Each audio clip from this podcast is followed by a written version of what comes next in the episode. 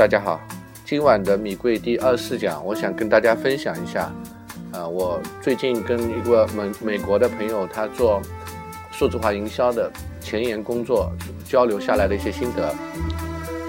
首先从营销的大的框架来讲，中美两国的数字化营销是很类似的，都分成四个方面。第一个呢，就搜索引擎，包括跟搜索引擎相关的优化工作，搜索引擎的广告投放，呃，甚至有一些问答网站等等，都可以放在搜索引擎里面来作为一个大第一个大的归类。第二个呢是社交网络，啊，比如说在美国的 Facebook、Twitter， 那么在中国呢就是微博、微信、呃 Q Q 空间这些产品，那么这都属于社交网络的部分。那么第三个呢是关于呃，怎么主动的去跟对方跟我们的潜在顾客打交道。在美国呢是电子邮件，啊，在中国呢目前呢我觉得是微信的公众号，尤其是里面的服务号。最后一个呢是关于中美两国的这个数字化营销的侧重点是不同的，因为在美国呢呃，大家都是有 Open A P I 的，就是开放了很多底层的数据接口，所以呢你可以用这些数据接口呢来做编程，来下载数据，进行数据分析等等。但是在中国呢，呃，跟美国相比更像一个文科生的工作，因为在美国是要学会编程才能够做这些数字化营销的分析工作的。但是在中国呢，因为没有这些 Open A P I， 没有开放这些大量的这种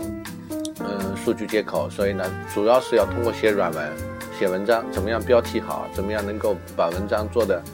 很到位，来吸引很多的眼球，进行一些内容传播。所以一个是理科生，一个是文科生，两个不同的工作类别。好，那就这四个方面我来逐一阐述一下吧。第一个呢就是搜索引擎，呃，因为在美国的搜索引擎大家知道就是谷歌了，它占 百分之六十 以上的市场份额，而且它确实是做得好啊。我最近在找一些技术资料的时候呢，就发现很多公司的网站里面呢内容其实是很好的，但是呢找不到啊，往往是不如通过谷歌然后定向到这个公司网站，比如说用一个叫命令叫 site 冒号然后呢 三 w 点某某公司 点 com， 然后去在谷歌里面找的话，反而是能找到最快最新最好的内容，因为谷歌它的排序是有道理的。而在这个公司自己的网站上找啊，有时候找的晕头转向的，也没有找到好东西啊，所以这个是谷歌在美国的情况。呃，尤其谷歌公司在很多创新科技上面吧，比如说上次我提到的起点大学啊、呃，比如说他们的自动驾驶汽车，还有 Google Glass 等等，都有很多的这个发展，所以他们引领了整个科技的潮流。而在中国的话呢，主要就是百度啊、呃，百度我觉得除了它搜索引擎，另外它的一些相关产品做的也不错，百度知道啊、呃，百度文库、百度贴吧，还有百度地图，这是我平时用的比较多的产品。但是总体来说呢，百度的搜索引擎是很烂的。啊，虽然它这么烂，啊，有大量的垃圾信息，但是呢，在国内没有别的选择，因为谷歌有时候行，有时候不行，所以没办法，大家只能用百度。所以百度的市场份额还是六七十以上吧。呃，所以要做搜索引擎优化或者是搜索引擎广告的话，肯定是离不开谷歌和百度的。这个是两个国家的相同之处，不同之处就用的平台是完全不同的，一个谷歌，一个百度。好，第二个方面关于社交网络，社交网络呢？呃，我觉得在美国 百分之七十 的精力在 Facebook 上面， 百分之三十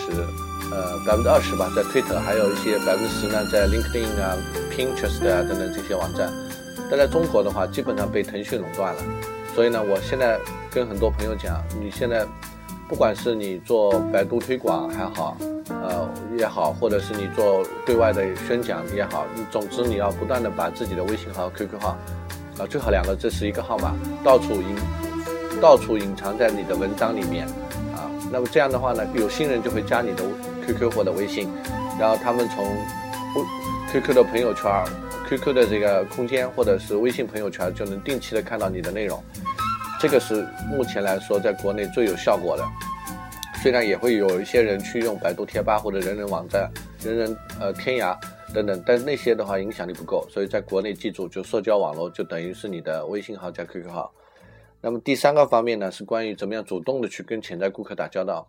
在美国这一点呢，就是很严格的，就是大家一定要收集 email 地址，因为看邮件是每个人的习惯，呃，他到你的网站上来不一定会养成习惯，但是每天打开自己的邮箱检查 email，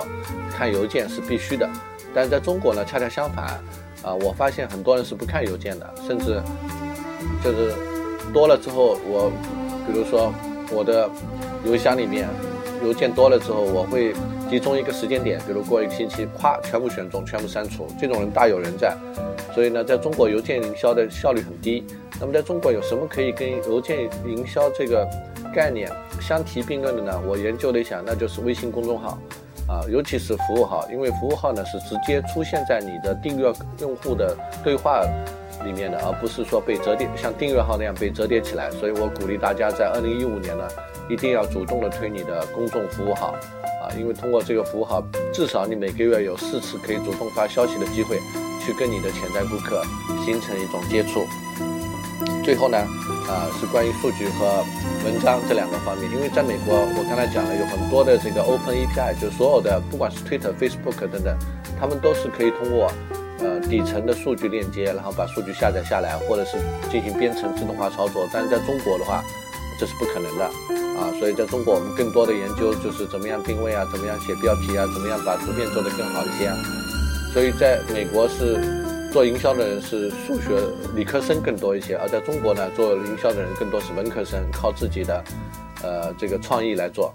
所以呢，前者呢像西洋画就很强调精细，后者呢像中国的水墨画要看意境